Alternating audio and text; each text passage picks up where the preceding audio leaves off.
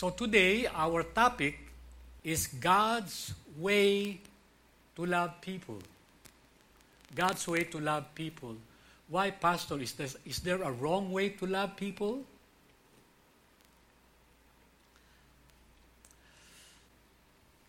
Somebody asked me, Pastor, why should I love people when many times doing so hurts? The reason why many people are hurting when they love others, according to this poster, no, it's not love that hurts. It's loving the wrong person that hurts. Nagkamali ka ng minahal eh. May minamahal palang iba.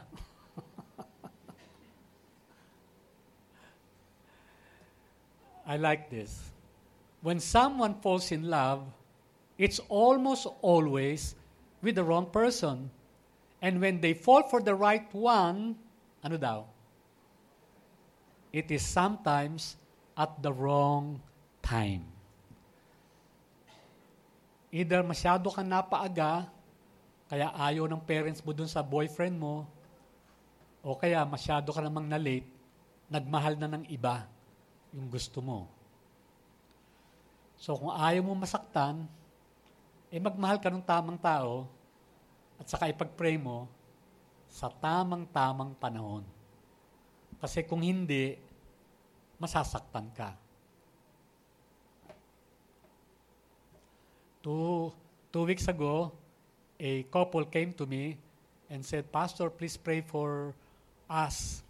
O sabi ko, o bakit? Ang saya nyo naman ah. Hindi kami masaya ngayon. We are hurting. Sabi ko, bakit naman? Eh kasi yung daughter ko umalis eh. Bagong graduate ng college. O bakit naman umalis? Eh kasi ayaw namin doon sa boyfriend niya eh. Pinakilala niya na sa amin, boyfriend na kaagad. Tapos matanda pa sa kanya. So, sabi namin, ayaw namin. Ayun, umalis. Pero tayo, paano tayo magmamahal? So sa James chapter 2, verse 1 to 13, James wrote about the wrong love and the right way to love. Tingnan muna natin yung wrong way. Sabi sa James 2 verse 1, My brethren, do not hold your faith in our glorious Lord Jesus Christ with an attitude of personal favoritism. Ano? Meron tayong pagtatangi. Meron kang tinitingnan, meron kang tinititigan. Ayan. Sabi sa James chapter 2 verse 9, if you show favoritism, if you show partiality, you are committing sin. Masyado naman si James. Eh, tingnan natin. Yung example ng favoritism, we find it as early as Genesis 25, 27. Can you imagine si, si Isaac and Rebecca They had been waiting for a child for 20 years. And then, when the child came, it was not one, it was twins. So when the twins were growing up, Esau became a skillful hunter, a man of the field. Talagang ano siya, macho. But Jacob was a faith, peaceful man, living in tents. Ito na ang problema. Isaac loved Esau. Because he had taste for game. Pareho sila ng hilig. But Rebecca loved Jacob. Di ba dapat wala namang problema? Kasi parehong may mahal eh, di ba? Kung ikaw si Esau, how would you feel? Kung ikaw si Jacob, how would you feel? Sasabihin ng iba, sobra naman niya magkapatid na yan. Dapat tabla na lang sila. Kasi may nagmamahal naman eh. Pero alam nyo, hindi eh. Kasi dapat minamahal ka nung dalawa. Nung tatay at saka nung nanay. So anong nangyari? Abay, makaaway sila. Eh, pastor, ang sibling rivalry naman, mga hanggang teenager lang eh. O sabi nung isa doon, no. Sila 40 years old na nag-aaway pa eh. Hanggang dumating yung point na sabi nung isa, kapag namatay itong tatay namin, papatayin ko din siya. Umabot doon. Pero nagsimula lang dyan, Isaac loved Esau, Rebecca loved Jacob. So merong pagtatangi, merong paboritismo. At ang mahirap, bihirang magulang ang magsasabi na meron siyang paborito. Pero sometimes, sinasabi mo wala, pero in your gestures, meron. I like this. The only ones that say it does not exist, no, walang favoritism, are the ones getting it. Kung sino yung paborito, sabi, hindi, hindi. Walang paborito, parehong minamahal ang parents namin. Ang exception lang, doon sa issue ng paboritismo, eh kung nag-iisa kang anak. Wala kang kukompetensya eh. Pero kung dalawa kayo o marami, nako, may problema. It's funny, sabi ng isang writer, how so many people say favoritism isn't fair. Yet most of them are the first to display it and the first to deny it. So one writer said, Don't play favorites in your family. It destroys the core value of what a family is all about. Kasi yung sense of fairness, yung sense of justice, yung sense of love, dapat doon sa family nang gagaling.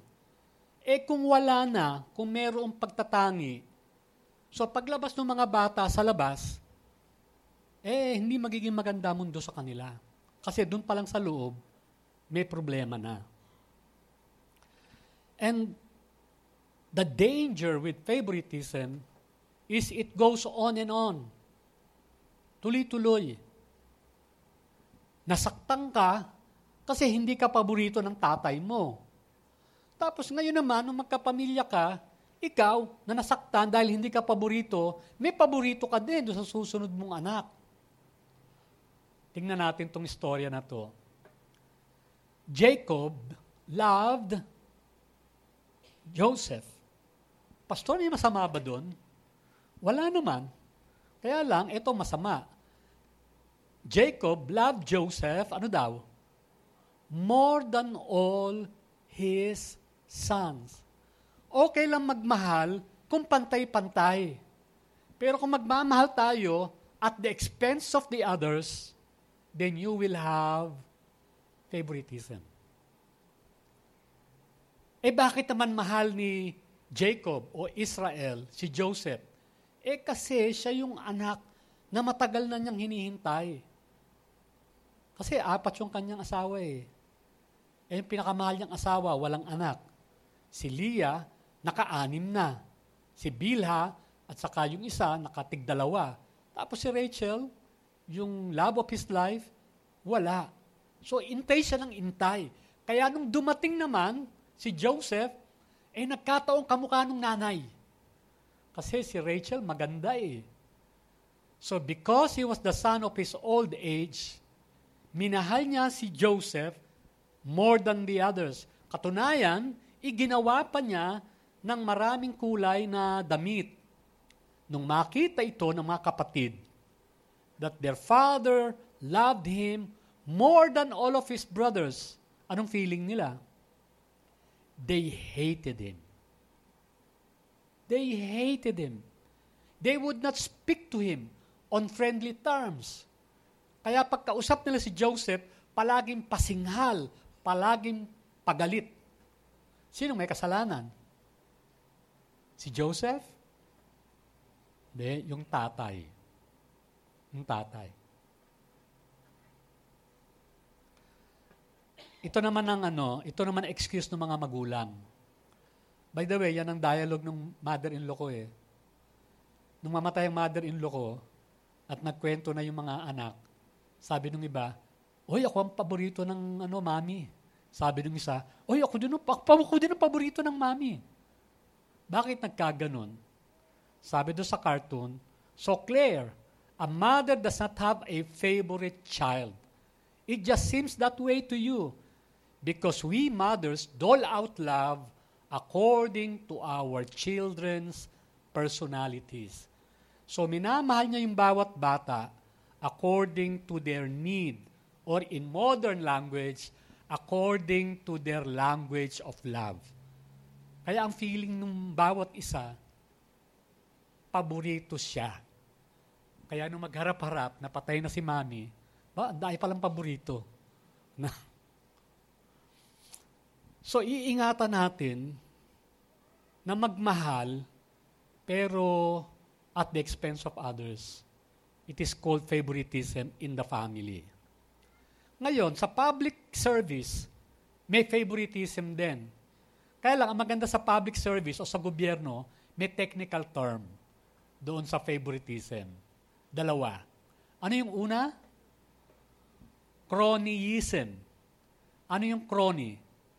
It's a specific form of favoritism referring to partiality towards friends and associates.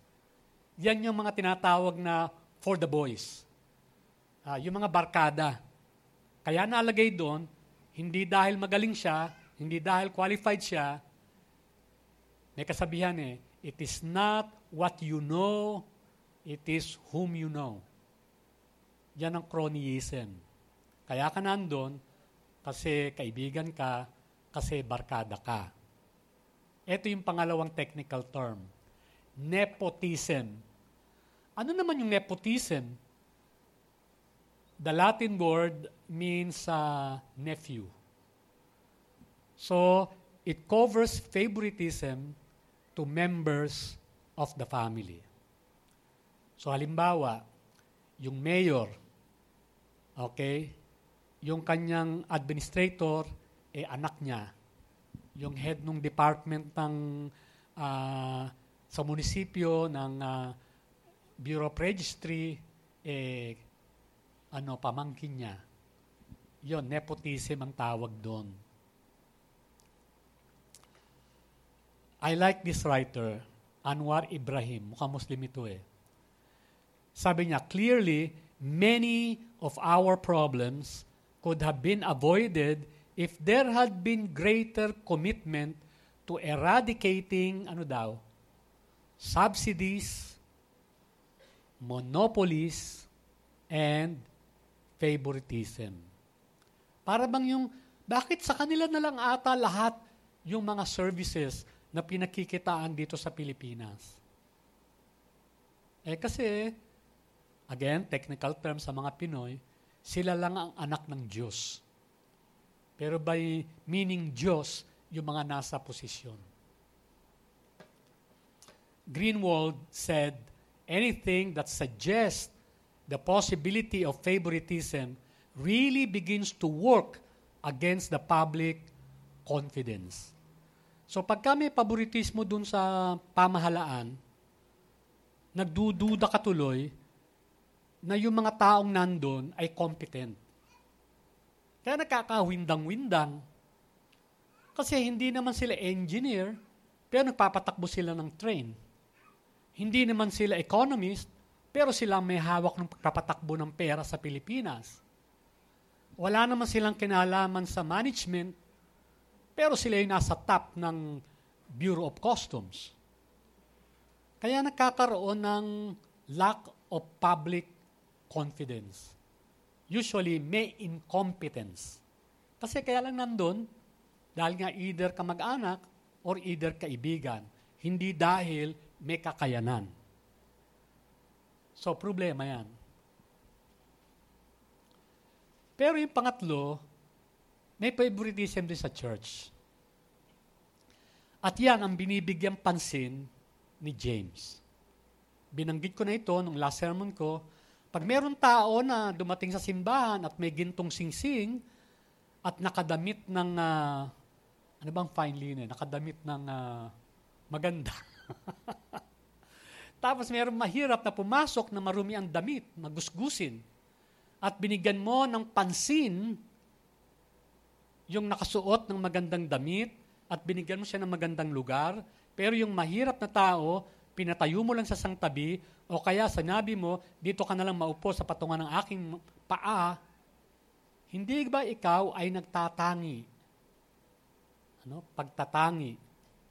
And becomes judge with evil motives so evil reasoning. Bakit mo ginagawa yon? Eh kasi, ano eh, malaki mag-tight yan eh. Ayan. Eh tight na tight yung church. So kailangan ng tight. Ganon. Bakit hindi ba si God ang nagpo-provide sa church? So, kailangan ingatan din natin ang ating sarili eh, na tayo ay namamansin o nagtatangi sa ibang tao kasi meron tayong motibo na hindi maganda. Alam nyo, nakwento ko ata ito sa iba sa inyo. Nung una po ako maging pastor, malapit dito, eh, yung unang sweldo ko, 3,500 a month. Yan. Pero yung aking apartment namin ni Doktora, 5,000 a month. Pero tinanggap ko po yun. Tinanggap po yun. Tapos, nung hapon na yon na I was uh, installed as pastor of the church, may pumunta sa bahay namin na Chinese member ng church. Sabi niya, Pastor, hindi pwede yon. At hindi pwede. 3,005, eh, kulang pa sa pambayad mo sa ano yun eh. So sabi niya sa akin, Pastor, bibigyan kita ng ano, 3,000 pesos a month. Okay ba yon? Sabi ko, thank you po, pero hindi ko matatanggap. So sabi niya, bakit? Eh kasi po, ano eh, magiging ano nyo ko, magiging ward nyo ko. May danger na baka sabihin ng mga tao, eh nagtatangi ako. Kaya kung gusto nyo, lagay nyo lang sa offering yung ibibigay nyo sa akin. Kasi minsan ganun eh, natutokso yung ibang mga tao kasi tayo rin ang may gawa eh. No? Tayo rin ang may gawa. Binibigyan natin ng dahilan para yung mga tao sa leadership magtangi. Kailangan pantay-pantay ang mga tao. Mayaman, mahirap, maganda, o hindi maganda, nag-aral o hindi. Dapat pare-pareho tayo. Nangyayari din ito sa mga ministry leaders. Tingnan nyo doon sa labindalawang disciple ni Jesus. Hindi lang doon may Judas, meron din doon Barabas. Tingnan nyo dalawa na to. James and John came up to Jesus. Tapos anong hinihiling nila? Sabi nila, Guru, we want you to do something for us. Sabi naman ni Jesus, ano yon? Ano yung gusto niyong gawin ko sa inyo? Grant that we may sit one on your right and one on your left in your glory. Sabi nung Jesus, hindi nyo alam kung anong hinihingi nyo. Kaya nyo bang gawin yung gagawin ko? Kaya namin, sabi nila. Sabi ni Jesus, but to sit on my right or on my left, this is not mine to give, but it is for those to whom it has been prepared. Yun namang mga sampu, nung marinig nila yon, anong feeling nila? The ten began to feel indignant. Ano yung sabihin ng indignant? Galit. Galit sila kay James at saka kay Santiago. Di pala, kay James at saka John. Si Santiago pala si James. So basta merong semblance ng favoritism, merong semblance ng special favor at the expense of the others, may magagalit eh. Ano, may magagalit. Kasi yung favoritism, eh, may sense of unfairness. Sabi ng isang poster, playing favorite is one of the most damaging problems in any group of people, whether in family, in church, or in government. Dapat nandun siya kasi qualified siya. Minsan kasi ang mga Pilipino, masentimento eh. No? Bakit mo tinanggal? Bakit ito hindi mo pinili? Tingnan natin kung qualified siya. Tingnan natin kung may kakayanan siya. No? Kasi ikaw naman, baka may kakayanan ka ding iba. Huwag ka magpupumilit dun sa area na hindi mo naman linya. So favoritism can happen in family, in church, and in public service. And James is very emphatic. Sabi niya, favoritism is wrong, it is even sinful. Bakit? Number one, we are commanded not to do it, sabi ni James. Do not show favoritism to anybody. It's against the royal law. Ano ba yung royal law? Love your neighbor as yourself. You cannot love your neighbor at the expense of the others. Binigyan mo yung mga tao na wala naman silang investment doon, wala silang hinuhulog doon, tapos yung mga tao na naguhulog, hindi mo bibigyan. Eh talaga makakagulo. This is also a sin against God and against His law. Pangalawa, Paul said to the leaders, you are to avoid any form of partiality. Hindi dahil malapit sa iyo, hindi dahil may pera, hindi dahil maingay siya, gagawin mo na siyang uh, leader ng simbahan. Kaya mo siya gagawing leader ng simbahan kasi mature siya. Kasi uh, may calling siya. Kasi may gifting siya. Hindi dahil malapit lang siya sa iyo. At pangatlo, na pinakapundasyon, why we cannot show favoritism, of course some people will question this, but the Bible says, God Himself does not show favoritism. It is not in line with who He is, with His character. You find that in Romans 2.11, Ephesians 6.9, Colossians 3.25. Kaya lang, maraming tao nagsasabi, God is unfair. Pastor, hindi ba unfair si God? Hindi mo ako, nung mag-graduate ako ng high school, valedictorian ako. Tapos yung nangungopi sa akin, mas mayaman sa akin. Mas mayaman, okay. Ikaw matalino ka. Pero baka may ibang kakayanan siya. Baka knowledgeable ka, siya wise. No? God isn't unfair. But many times, life is. Life is. Nung uh, nasa kolehiyo ko, salbahe yung mga brads ko eh. Salbahe. Kasi meron dong anak ng professor, mataas, maganda. Actually, nag-graduate siya summa cum laude. Pero yung boyfriend niya, eh, ano, sabi nila, tennis player lang. Ito sagot nila, sayang naman. Ganyan ang basihan natin eh. Sayang naman. Bakit naman sayang? Eh kasi ang ganda niya eh. Yung guy hindi naman masyadong gwapo. Ang talino niya, pero yung guy hindi naman masyadong matalino. Eh may dahilan naman siguro siya. Bakit niya nagustuhan yon? Bakit nakikialam ka pa? pero doon sa mga tao nagsasabi nun, sa isip nila, life is unfair. Ayan.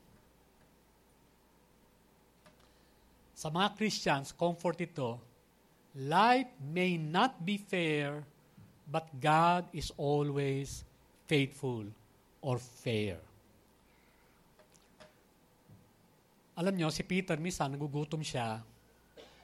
Eh, siguro dahil sa gutom, medyo nakatulog do sa ibabaw ng bubungan. Tapos nagkaroon siya ng vision. May bumababang ano, tela, tapos may mga hayop sa ibabaw. Eh, gutom na siya. So sabi nung vision ni boses, oh, Peter, kumuha ka, magpatay ka, at kumain ka. Ano sagot ni Peter? Do you remember? No, Lord. Hindi ako kumakain ng mga ganyan. No? Kasi pagka Jew, merong dietary laws eh. Hindi ako kumakain ng mga ganyan. Alam niyo, sabi ng boses, Peter, yung nilinis na ng Diyos, walang sino man may karapatang magsabi na marumi. So habang binubulay-bulay niya, ibig sabihin ng vision, may dumating ng mga sugo galing kay Cornelius, yung centurion. Pinapatawag siya. Normally, kung wala yung vision, hindi pupunta si Peter doon. Bakit?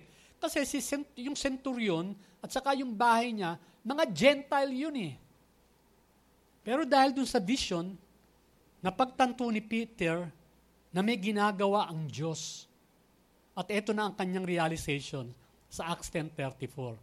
I now realize how true it is that God does not show favoritism. Kasi ang feeling ni Peter sa mga Jewish people, kami yung kami lang yung mga ano, God's people. We are special. We are precious to God. Yung iba ay hindi. Doon siya nagkamali. Importante ang Jewish people kasi may plan si God para sa kanila. Pero hindi ibig sabihin nun, eh hindi na importante yung iba. So God does not show favoritism but accepts men from every nation.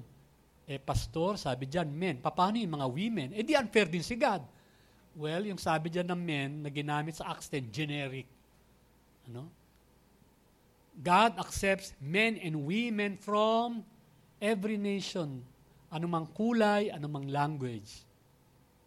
So, we cannot show favoritism kasi our God does not have favorites. Baliktad naman to. Nung nandun ako sa War for the World, nang meeting kami, yung mga pastor, sabi ni Pastor Paul Mata, siya yung senior pastor doon, sabi sa amin, mga pastor, ayoko nang maging God's favorite. Sabi Ba't mo naman sabi yun? Eh kasi si Job, favorite ni God eh. Kaya ang dami-daming trials, ang dami-daming mga problema.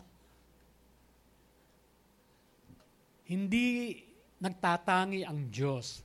Ang Diyos ay tumatawag ng specific people for specific purpose. Hindi dahil mas importante ka kaysa doon sa iba. So punta na tayo doon sa issue, kung yun ang maling paraan ng pagmamahal, ano yung tama? Ano yung tama? So sabi ni James sa chapter 2 verse 5, Listen My beloved brethren, did not God choose the poor of this world to be rich in faith and heirs of the kingdom which He promised to those who love Him? So ako, nakikita ko dyan, not so much the differences between the poor and the rich. Ang nakikita ko dyan, sabi ni James, kayo, beloved kayo eh. Minahal kayo ng Diyos. Kaya kung paano kayo minahal ng Diyos, ganon din kayo magmamahal sa iba. Huwag kayong magtatangi. Huwag niyong gagamitin ang inyo lang mata. Kasi pwede tayong magkamali eh. Minsan tinitingnan mo yung tao na wala pala siyang, parang wala siyang binatbat, parang wala siyang mararating. Pero hindi mo alam ang kinabukasan eh. Pero alam ng Diyos. Alam ng Diyos na itong mahihirap na ito ay magiging mayaman sa kanilang pananampalataya at magiging tagapagmana ng kaharian ng Diyos. Alam nyo, mabibigla kayo. Paminsan-minsan, pag nagla-lunch, nagdi-dinner kami ni doktora, bubuksan namin yung television, habang kumakain, nakikita namin si probinsyano. Alam mo, yung mga unang pasok doon, mga bata, lalo na, Parang ang tingin mo, walang mararating eh, no? Kasi parang very ordinary sila. Pero alam nyo, after some time, iba na sila. May kumpiyansa. Magaling palang kumanta. Later on, sasali doon sa nanalo pa. So, napaka-blessed ng mga tao that they can see beyond the what is now. Ganon si God eh. Di ba nung makita niya si Peter for the first time, anong sabi ni Jesus kay Peter? By the way, hindi Peter ang pangalan niya, ha? Simon. So ano sabi ni Jesus sa kanya? Simon, tatawagin kang, ano, Rocky. Wow. Ha? Yan ang ibig sabihin ng word na Peter, rock. Rocky. Can you imagine? Wow. So, wag tayong magtatangi ayon lang sa ating nakikita, ayon sa pinag-aralan, ayon sa kakayanan. Kasi baka magkamali tayo. Maganda sana, tingnan natin ang mga tao ayon sa nakikita ng Diyos. At mas maganda, kung paano na tayo minahal, ganun din natin titingnan at mamahalin yung iba. So pinapaalala ni James, kayo na sinusulatan ko, minahal kayo ng Diyos eh. Di ba minamahal nyo rin ng Diyos? E di ang sagot nila, yes. O di mahalin nyo din sila. So ganun ang logic ni James. Kung paano ka minahal ng Diyos, ganun ka ding magmahal. Tingnan nyo sabi ni Apostol Pablo sa 2 Corinthians 5.16. From now on, ayan, kung nung dati-rati hindi ka pa Christian, nagtatangi ka, nag uh, ano ka, nag-evaluate uh, ka ng tao based on your standard. Sabi ni Paul, from now on, we recognize no one according to the flesh. Hindi mo na i-evaluate yung isang tao ayon lang sa iyong pananaw o ayon lang sa laman. Even though we have known Christ before, according to that standard, yet now we know Him in this way no longer.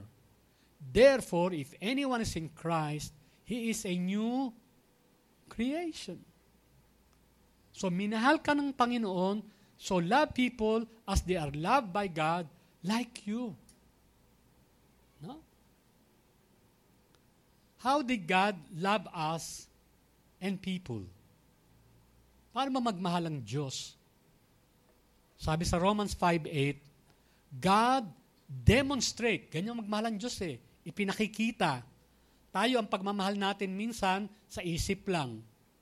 Minsan sa salita lang. Pero ang Panginoon, pag nagmahal, pinapakita.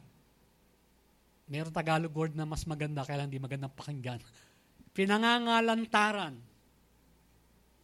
Pinapakita ng Diyos ang kanyang pagmamahal sa atin na sa kabila ng tayo'y mga makasalanan pa lang, yun ang ating sitwasyon, si Jesus namatay para sa atin. Kasi yung ibang tao, hindi, pupunta ako sa Diyos pag mabait na ako. Hindi, ano, aatin din ako din sa church pagka okay na yung buhay ko. Hindi kailangan eh. Kasi si God, nagpapakita ng pagmamahal kahit doon sa mga windang-windang, kahit doon sa mga nakakasala. In the same chapter of Romans 5, in verse 10, ito matindi. Sabi ni Paul, While we were God's enemies, we were reconciled to Him through the death of His Son. Nung minahal tayo ng Diyos, hindi tayo mga karapat-dapat, hindi tayo mga kaibigan, katunayan tayo yung mga kaaway. Kaya nung magsabi si Jesus na love your enemies, He was not speaking out of idealism. Ginawa ni Jesus yun. While we were yet enemies, Jesus died on the cross to reconcile us to the Father. At ang motivation niya, bakit niya ginawa yon, hindi dahil sa iyo o sa karapat-dapat ka, dahil minahal ka. So kung kung magmamahal tayo, hindi ito madali ha. Hindi ito madali.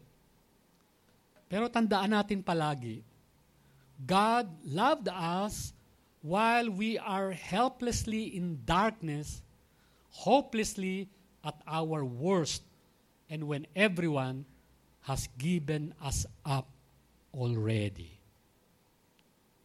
No? Galing kay Pastor Nomer yan.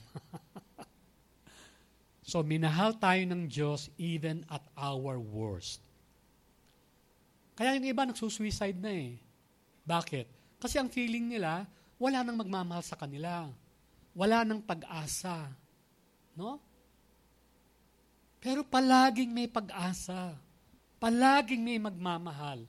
Kaya lang, ang problema, hindi ka nakatingin sa Kanya. No?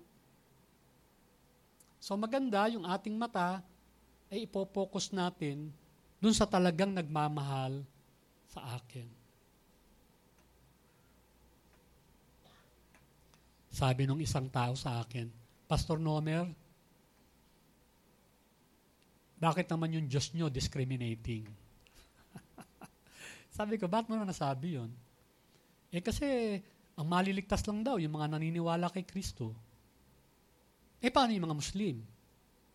Paano yung mga Buddhist? Paano yung mga sumusunod kay Confucius? Eh, ang dami rin nila. Unfair naman ang Diyos mo. Paano mo sasagutin yun? Ganito ba? Eh kasi ikaw wala kang faith eh ganon, edi lalo kayo nag-away. So ganito na lang ang sagot. Sabi mo, unfair na si Jesus lang o yung mga sumasagot, sumusunod lang kay Jesus ang maliligtas. Hindi unfair eh. Kasi si Muhammad, hindi naman namatay para sa iyo. Si Buddha, hindi naman namatay para sa mga Buddhist. Si Confucius, hindi naman namatay para doon sa mga tagasunod niya. Pero si Jesus, inialay niya ang buhay niya para doon sa mga susunod sa Kanya. So unfair ba yon? Unfair ba na sumunod sa tao na nagbigay ng buhay na matay para sa iyo? So pag magmamahal tayo, mahalin natin ang iba ayon sa pagmamahal ni Jesus sa akin.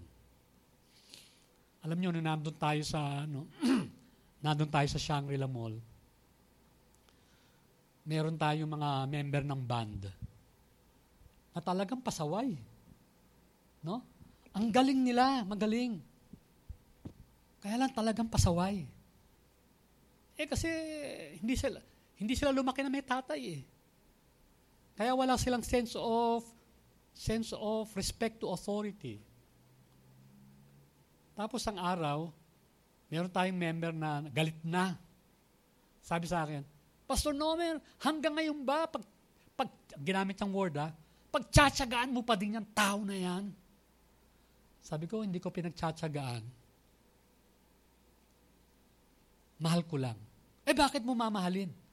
Eh tingnan mo naman ang ginawa. Sabi ko kasi minahal din ako ng Diyos ng ganun eh. Kahit na hindi ako maayos, minahal niya ako. Kaya minamahal ko din siya. Kaya ang appeal ko sa iyo, baka pwede mahalin natin.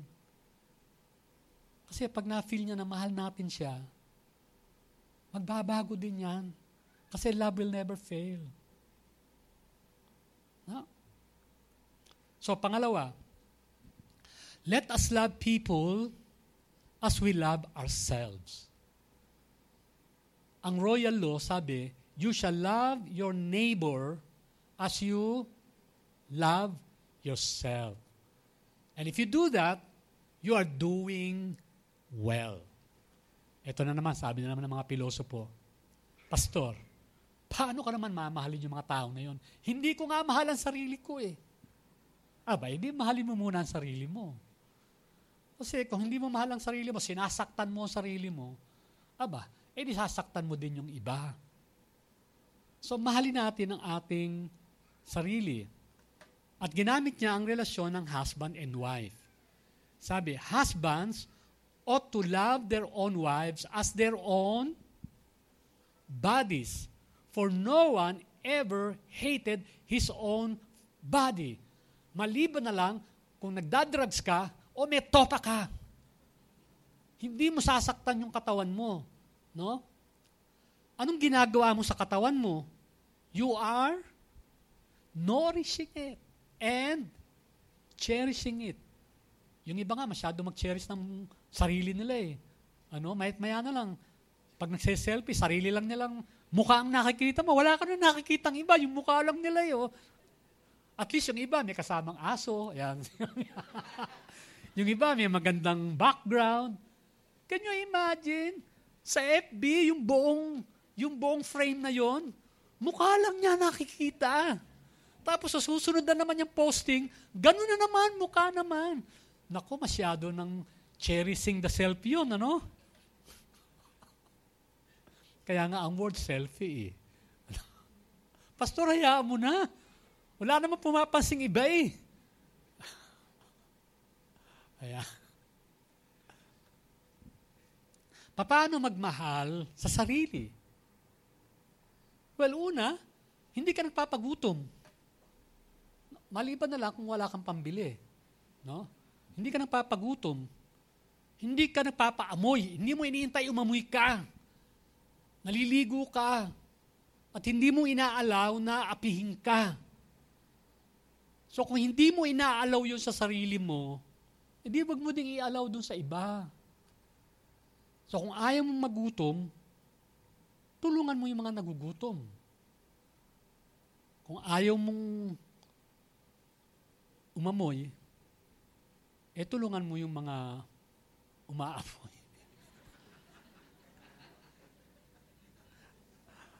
Alam niyo, meron tayong church doon sa Show Boulevard nagkaroon tayo ng ano, eh, ministry sa mga bata, no? Sa community. Eh, ang dami nila, 70. Pinapakain natin yun eh. Eh, nung maggawa na tayo ng church na maganda, aircon pa yung church. No? Naku, dinala na yung mga bata, excited na sila sa community, pumunta doon. Kasi aircon pa eh. Sabi naman ng mga teacher, eh siyempre nakasara, dahil aircon nakasara eh, di ba? Sabi ng mga teacher, Pastor, nahihilo kami. Oh, bakit? Ang, hindi, ang maganda naman ang salita nila, mga amoy araw.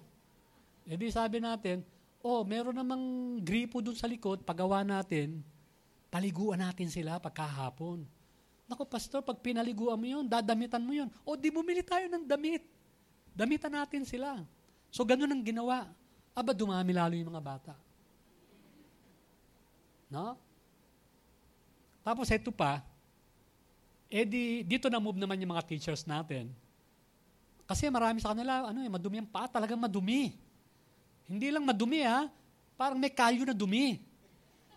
So, ginawa nila, hindi lang nilinis mabuti yung paa, binili ng ano, binigyan ng mga bagong ano, chinelas. No? Tapos, nung binisita ng mga teacher, wala na naman silang chinelas. Sabi, asan yung mga chinelas yung binigay last week? Alam mo, sabi ko itong mga bata, dito sila na-move. Sabi ng mga bata, teacher, hindi ho namin ginagamit sa paglalaro kasi baka magasgas, baka mapudpod. Alam niyo, nabagbagyo ng ano nila. hindi bale, sige, kahit mapudpod, tapaltan natin. Ganun eh. Mahirap eh. So, kung ayaw mo magutom, ayaw mong umamoy, ayaw mong maapi, tulungan natin yung mga iba na ganun ang kalagayan nila.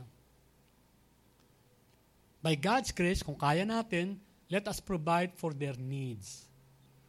Kasi magbibigay tayo sa kanila, pa 25-25, pero nakabilad naman sila maghapon sa init at saka sa ulan. Kala mo nakakatulong ka. Pero hindi. Kasi yung mga batang daladala nila, nanonyumonya din yun. Para sa 25, para sa 50, para sa piso. Baka may iba silang kailangan na hindi na magbabalik sa kanila doon sa kalsada. No? Although hindi madali ha, kasi talagang yung iba gusto kalsada kaysa doon sa dadalhin mo sa sambahay, paliliguan mo doon, papakainin mo, tuturuan mo, patutulugin mo, tatakas pa din, gusto nila sa kalsada. So kailangan, pagtutulong tayo, ang standard, eh hindi lang yung magkanong pwede mong baryang ibigay. Hindi, ang standard eh, kung ikaw ang nasa lagay nila, paano mo gustong matulungan? Yun ang ibig sabihin na loving others as you love yourself. Pangatlo, sabi dito ni James, speak and act as though who are to be judged by the law of, ano daw? Yung ating sinusunod na salita ng Diyos, hindi siya nagre-restrain, hindi siya naglilimit, siya ay nagpapalaya. If the Son of Man sets you free, you are free. No? Sabi sa Galatians 5 verse 1, it was for freedom that Christ has set us free. And in that way, love, serve one another. Kasi minsan, bago tayo tumulong, ang dami nating restrain. Ganito tayong tumulong eh. Nako, pag tinulungan ko to, baka maging, ano siya, maging parasite. Ayan. Nako, pag tinulungan ko to, baka, ganito. Eh, ba't ko naman siya tutulungan? Eh, hindi ko siya kaparehong church. Hindi ko siya kaparehong ng religion. Ba't ko siya tutulungan? Hindi ko naman siya kaparehong bayan. Marami tayong mga restraints sa sarili natin. So when we will love people, let us love them freely. Kung paano tayo minahal ng maluwag sa loob ng Diyos, ganun din tayo magmahal, maluwag. Eh, pastor, paano kung naabuso ko? Hindi papaltan ni God yung inabuso sa iyo. At siya, mananagot siya sa Panginoon. Kasi inabuso niya yung kagandahang loob mo. So, wag mong hayaan na yung pagmamahal mo ay tumigil dahil lang yung iba, eh, tinake advantage ka. Kasi tumitigil tayo eh. At ang word na ginagamit natin, nadala. Eh kung lahat tayo madadala, wala nang gagawa ng mabuti, wala nang magmamahal. Tuloy lang. Sabi sa book of Proverbs, He who lends to the poor, lends to the Lord, and the Lord knows how to repay. Kung hindi ka mabayaran ng taong tinulungan mo, tutulungan ka ng Panginoon. So, sabi ni Paul, while we have opportunity, let us do good kangino.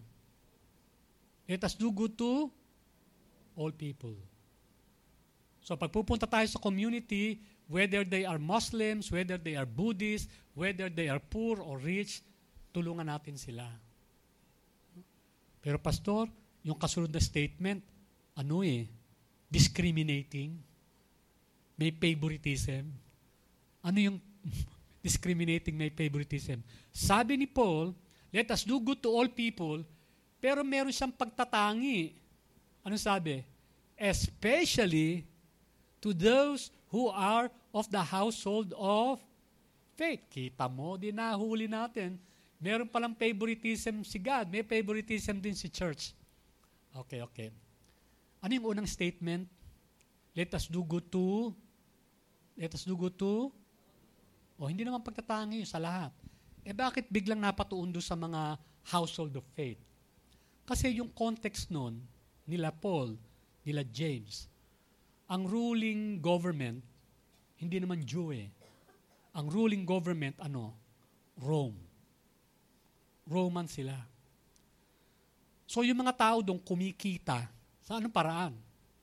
Kahit anong paraan. Kahit anong paraan. Tama o mali. Pero yung mga nasa household of faith, hindi na yung gagawa ng mali. Bakit? Eh kasi bago na nga sila eh. No? So halimbawa, halimbawa, no? Pag pumunta kayo sa mga churches na kung saan nandun ng mga Christians, Ephesus, Pergamum, yan. Yung mga, yung mga ancient cities na yon, anong pinagkakakitaan ng mga tao? Alam nyo, yung kanilang mga theaters, ang lalaki. Ang dadami. 30,000, 60,000, 120,000. Okay? So, paano kumikita yung mga tao doon? So, nagbebenta sila. Okay, anong binibenta nila? Pagkain, alak, ano pa? Sarili nila. Tapos yung mga nagpe-perform doon sa theater.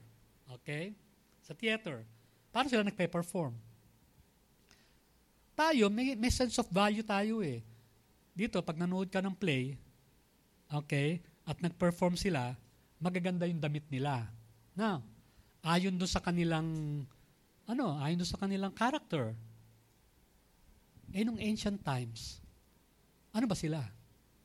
Pagan sila eh. So, minsan, yung, yung nagpe-perform doon sa harap, eh, actual. Actual. Ano yung sabihin ng actual? Minsan, pagka smaller theater, gladiatorial, patayan yun. Hindi ba? Yung sa gladiator, that's the way they entertain the mob, the people.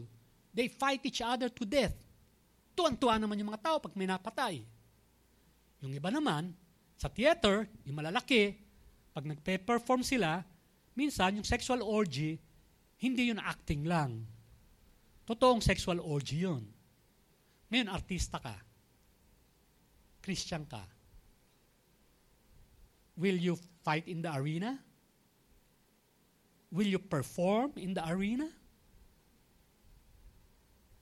So ito na yung mga challenges sa Christian noon. So hindi sila magpe-perform. Eh paano sila mabubuhay?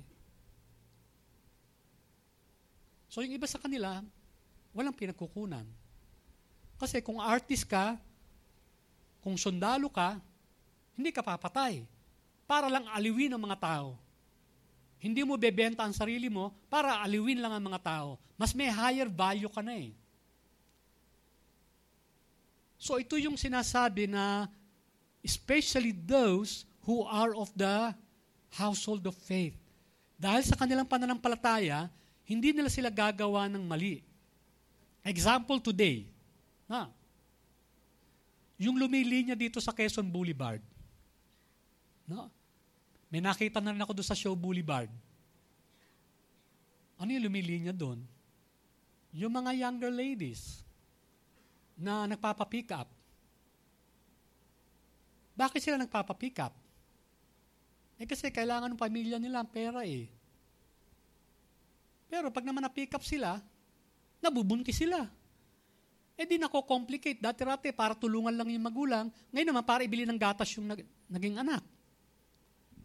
Pinuntahan sila ng Samaritana, yung mga minister sa mga prostitute.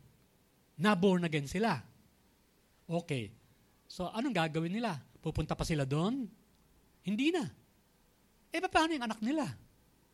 Sinong tutulong doon sa anak nila? Doon papasok ang mga Christians. So, mahalaga din, pag nagbabasa tayo ng Bible, titingnan din natin yung pinanggagalingang senaryo. Hindi lang tayo magsasabi na, oh, kunya-kunyari pa si God, walang favoritism. Pero pagdating doon sa second statement, oh, especially to those who are of the household of faith. May dahilan naman si Paul. No? So, pero ang una niya, frontline niya, tumulong tayo sa lahat. Huwag tayo magtatangi. Pag magdi-distribute tayo ng help, pag med- medical mission, kay born again, kay hindi born again, kay Christian, hindi Christian, tutulungan natin sila lahat. Kasi wala, Pupunta ka doon, tapos magtatangi ka, sabi mo, hindi, itong tulong na to, para lang sa mga born again. Ay, makakagulo. Pero, kung may mga tao na may pangangailangan, dahil born again sila, iniwanan nila yung dating buhay nila, yun ang kailangan nating tulungan. So let us love people freely. At pag tumulong tayo, hindi pa patsi-patsi. Tulungan natin hanggang makaahon. Yun ang ibig sabihin nun. Hanggang makaahon. Pangapat at panghuli, sabi ni James, judgment will be merciless to the one who has shown no mercy. Mercy triumphs over judgment. Kasi talaga may mga tao hindi karapat dapat tulungan. Ano? Yung magnanakaw. Nahuli mong nagnanakaw yung nagtutulak ng gamot na hindi, na illegal, nakahuli mo, o di, pabayaan na lang. Eh, bahala sila sa buhay nila. Sinira nila yung buhay ng iba. So, ganun ang pag-iisip ng karamihan. Pero tayo bilang mana ng palataya, meron tayong sense of mercy. Ano ba yung mercy? Tutulungan mo siya, hindi dahil siya ay siya. Tutulungan mo siya dahil nahabag ka dahil naawa ka. It's not based on who he is or what his condition is or whether he is deserving or not. Tutulungan mo siya kasi nabagbagan damdamin mo eh. Eh ano naman ibig sabihin ng mercy triumphs over judgment? Doon sa pelikula, Best Picture, sometime 2000, ang title Gladiator. Ayan. Gladiator. Si Russell Crowe, ang role niya doon si Maximus. So inapi siya doon. Kasi siya yung commander ng, pinaka, pinaka-commander ng army ng Rome. Pero may ambisyon yung anak ng emperor, si Commodus, pinatay niya yung tatay niya, tapos ngayon, pinapatay niya si Russell Crowe sa yung kanyang pamilya. Nagkataon si Russell Crowe, talagang magaling, nakatakas, napatay niya yung mga papatay sa kanya. Kaya lang, pagpunta niya doon sa bahay nila, nakabiti na yung kanyang asawa at anak. No? Eh, may mga tama na din siya. Pero nakuha siya at ibinenta siya, tapos naging gladiator siya. So, nung maging gladiator siya, sa arena, nandun si Commodus. Siya na yung emperor. So, yung unang laban niya, eh, merong army, nire-replay yung isang uh, battle. So, yung mga kakampi ni Maximus ay mga slave din. Pero dahil nga veteranong ano siya, veteranong uh, commander siya, kahit na slave itong mga kasama niya, he gave instruction, natalo nila yung, yung army doon sa Colosseum. So sigawan yung mga tao, sabi nila, Maximus the Magnificent. So everybody loves Maximus the Magnificent. Pero si Maximus, lumalapit siya doon sa, doon sa kay Commodus at gusto niyang sibatin. Na. Pero hindi niya masibat kasi katabi ni Commodus yung sister tapos may bata. Eh yung bata pinuntahan siya noon eh. Tapos may second round. Yung second round, eh, inilabas in the arena, silang, silang dalawa lang, ni Tigris. So si Tigris, undefeated gladiator siya sa buong Rome. Tapos para maging mas masaya ang mga tao, habang naglalaban si Maximus at saka si Tigris, may lumalabas na mga tiger. So, nung, nung matalo na ni Maximus, si Tigris, at papatayin na. Ayan. So, naka, yung crowd, yung mob, ano sila? Tumigil huminga. Kasi iniintay nila kung papatayin na ni Maximus si Tigris. Tapos lahat nakatingin kay Commodus. Anong ginawa ni Commodus? Sabi niya, patay. So anong ginawa ni Maximus? Sabi ni Kuya, hindi niya pinatay. So dahil hindi niya pinatay, nagalit si, si Commodus. Nagalit siya. At nalaman na niya na si Maximus ay yung dating commander. Pero nung sumigaw yung mga tao, kasi pwedeng patayin right on the spot si Maximus eh. Bakit? Kasi nung ginano ng emperor, yung kanyang thumb, kaya nga thumbs down, at hindi pinatay, pumasok na yung mga soldiers. Bakit? Papatayin nila si Maximus. Kasi dinidefy niya ang emperor. So, nung nagpasok ka yung mga soldier, kahit yung kaibigan niyang soldier, at papatayin si Maximus, sumigaw yung mga tao. Hindi na Maximus the Magnificent. Ang sigaw nila, Maximus, Maximus, the Merciful. Ano? So, hindi na-execute si Maximus. So, yung, yung concept ng mercy triumphs over judgment. Maraming pelikula, yun ang motive eh. Na yung mga, yung mga victim ng injustice, victim ng ng rape, yung victim ng uh, pang-aapi, sa bandang huli, sila yung nasa upper hand, ang question, gagantihan ba nila? Pati ata yung movie na Madrasta ni Sharon Cuneta, ganun din eh. Gagantihan na ba? So, ang natural natural inclination natin, dapat lang mamatay. At kung pinatay, okay lang. Pero hindi eh. Bakit? Mas nanaig yung damdamin ng puso kaysa damdamin ng isip. So kung magmamahal tayo, magmahal tayo ng may puso. No? May puso. So, i-summarize natin, merong way to love na mali. Ano yon? May pagtatangi. At pwedeng mangyari yun sa pamilya. So, kung meron ditong may favorite na anak, may panahon pa kayo para itama. Pagtatangi sa church.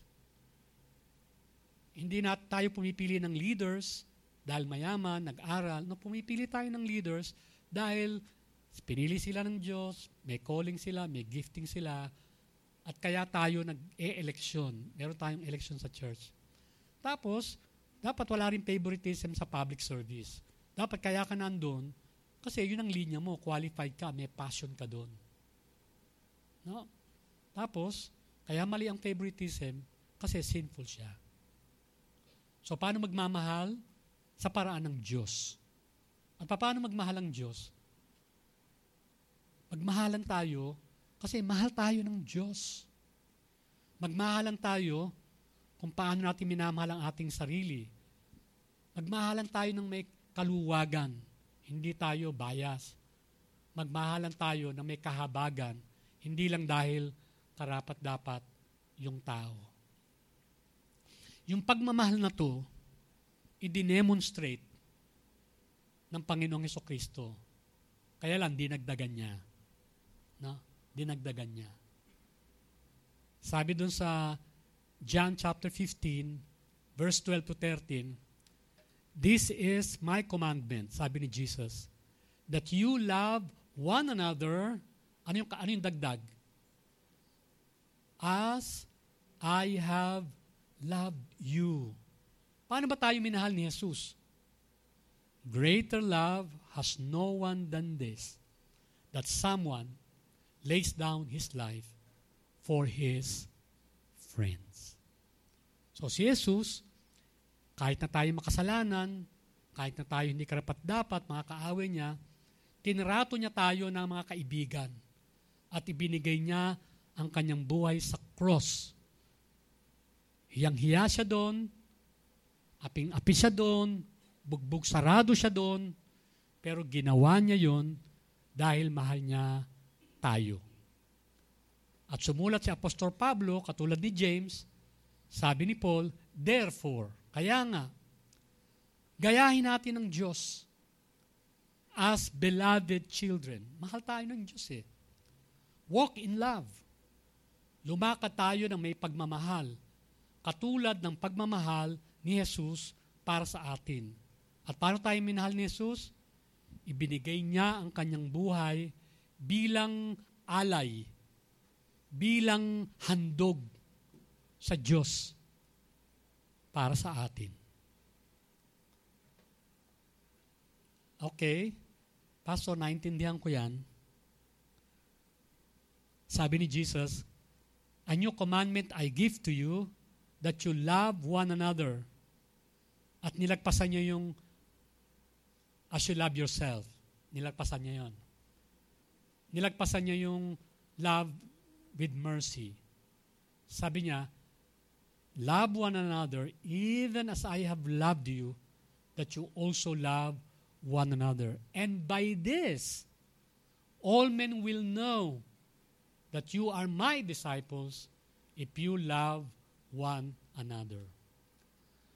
So prayer natin, gusto natin makilala ang breadcom, hindi dahil lamang magaling yung preaching, maganda yung lugar. Sana masabi, gusto ko doon sa church na yon kasi they love each other. They really love each other. They sacrifice for one another. Eh, pastor, paano kung hindi ko kaya magmahal ng ganun? Sinubukan ko na, pastor eh. Mahalin yung kasama ko sa church. Kaya nga hindi na ako nagpupunta sa church eh. Kasi tuwing nakikita ko sa, sa church, nawawala yung pagmamahal ko, pati sa Diyos. Feeling ko tuloy, hindi ako mahal ng Diyos. Pastor, sinubukan ko ng magmahal. Pero palagi ako nasusugatan. Kaya tinigilan ko na lang magmahal. Eh, hindi tuloy ako nasusugatan. So yung iba sa atin, nag-give up na eh. Understandable naman yon. Kasi bilang tao, yung ating pagmamahal, may limitasyon. No? Kaya nga kailangan natin si Jesus. Kailangan natin ang Espiritu ni Jesus na siyang magbuhos ng kanyang pag-ibig sa atin. Kasi yung pag-ibig natin sa Diyos, yung pag-ibig natin sa bawat isa, tawag doon human love. May limitasyon palagi yun eh.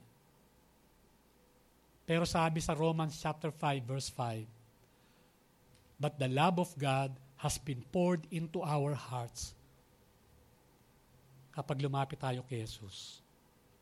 Pag tinanggap natin si Jesus na ating Panginoon at tagapagligtas, ibibigay niya yung Espiritu Santo niya sa atin at ang unang bunga ng Espiritu, ang unang ibibigay sa atin ng Espiritu, sabi, the fruit of the Holy Spirit is love. Yun ang una.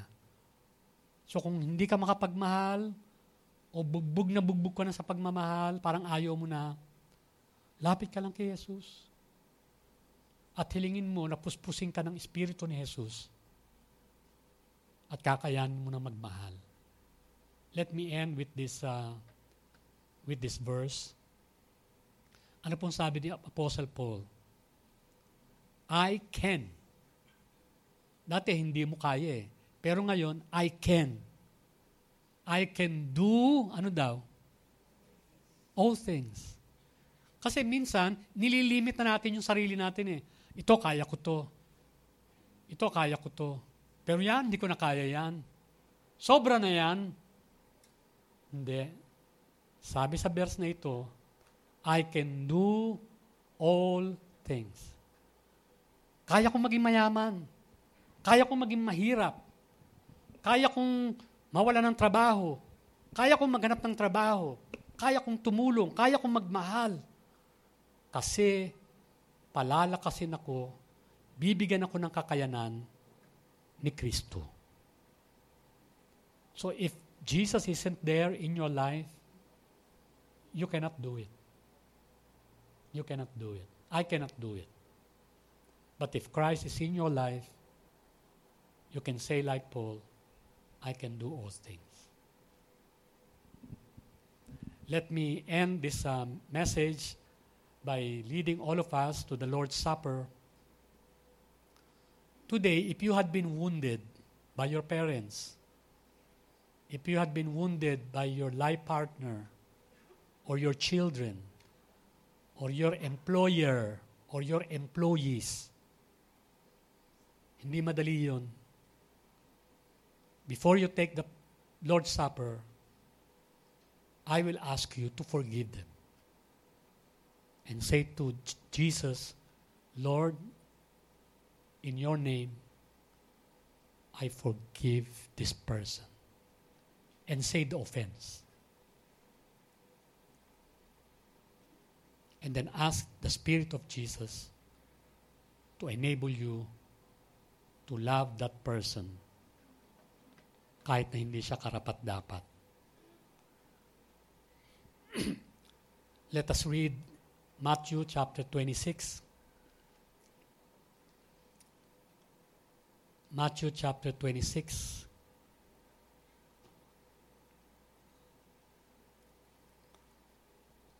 Verse 26. Ito po yung kwento tungkol sa Lord's Supper Now, while they were eating, Jesus took bread and after blessing, blessing it and broke it, he gave it to the disciples. And he said, Take, eat. This is my body. He took a cup also, and when he had given thanks, he gave it to them, saying, Drink of it, all of you, for this is my blood of the covenant, which is poured out for many for the forgiveness of sins. You know, I can imagine Jesus that evening. That will be his last supper. That evening, he will be betrayed by his own disciple. That evening, he will be denied by Peter three times. That evening, huhulihin siya. That evening, gugulpihin siya. That evening, parurusahan siya. Aakusahan siya ng mali. At alam na ni Jesus, mangyayari yon lahat. Hanggang kinabukasan, papasanin niya ang krus at mamamatay siya like an animal. Kasi yung mga ipinapako sa krus ay mga tao na nabuhay na parang hayop. Papako siya ng hubad, duguan, Pero alam niyo, nung gabi na yon, nagpapasalamat siya. Nung gabi na yon, sabi sa John 13, verse 1, Jesus, knowing that his departure has come, he loved his disciples even to the end. Can you imagine, iinumin niya yung cup na yon? That's a symbol of His blood. So, hindi pa nagbe-betray, hindi pa nagdi-deny, hindi pa tumatakas yung mga apostles niya sa takot. Pinatawad na niya. Pinatawad na niya. At sabi niya, I tell you, I will not drink again of this fruit of the vine until that day when I drink it anew with you in my Father's kingdom. So that will be the last. And it will be repeated only when Jesus Christ comes back again and establishes His kingdom. So ngayong hapon, bago po tayo mag-take ng Lord's Supper, alam ko hindi madali ito. Ibalik ibalik isip natin, sino yung mga tao na hanggang ngayon nakakaapekto pa sa atin dahil may mali silang sinabi, maling ginawa, o may tama silang hindi ginawa. At dahil doon, apektado tayo. At humingi tayo ng tawad sa Panginoon na hindi natin sila pinatawad. At bago tayo kumain ng tinapay, uminom ng saro, sabihin natin, Panginoon, pinapatawad ko po sila o siya ngayon. Let us pray. Our God, siya sa atin mo po ang aming mga puso. Siya sa atin mo po ang aming mga kaisipan at Lord, yung mga tao na nakasakit sa amin, yung mga tao na nagsalita, na nagbigay kahihiyan sa amin, yung mga tao na sumira ng buhay namin, yung mga tao na nagkait sa amin kung ano yung tama o nagkait ng tulong sa amin. Panginoon, ipaalala mo po upang sa araw na ito, mapatawad namin sila. At hindi lang mapatawad. Lord, mamahal namin sila. Katulad na nais mong gawin sa, namin. Lord Jesus, hindi namin to kaya. Kaya lang namin magtampo kaya lang naming mainis. Kaya lang naming magalit. Kaya lang naming gumanti. Pero hindi namin kaya, Panginoon, magmahal sa mga gumawa ng masama sa amin. Kaya, Panginoong Hesus, ibuhos mo po ang iyong pagmamahal, ang presensya ng iyong Espiritu para makaya namin kasi sa sarili lang namin, talaga pong hindi namin kaya. At salamat sa iyong pangako na pwede kaming lumaya sa mga kabigatang aming nadama sa mahabang panahon, sa mga sumpa dahil sa galit. At Lord, dahil dito kung kami makapagpatawad, ibubukas mo ang pintuan ng langit at ibubuhos mo na ang mga pagpapala na hindi mo ibinigay sa amin dahil may galit kami, may tampo kami, may sama kami ng loob. So dalangin po namin, Panginoon, sa oras na ito, sa tulong mo, sa biyaya mo, makapagpatawad kami at makapagmahal kahit doon sa mga hindi karapat dapat mahalin. In Jesus' name we pray. Amen. Amen.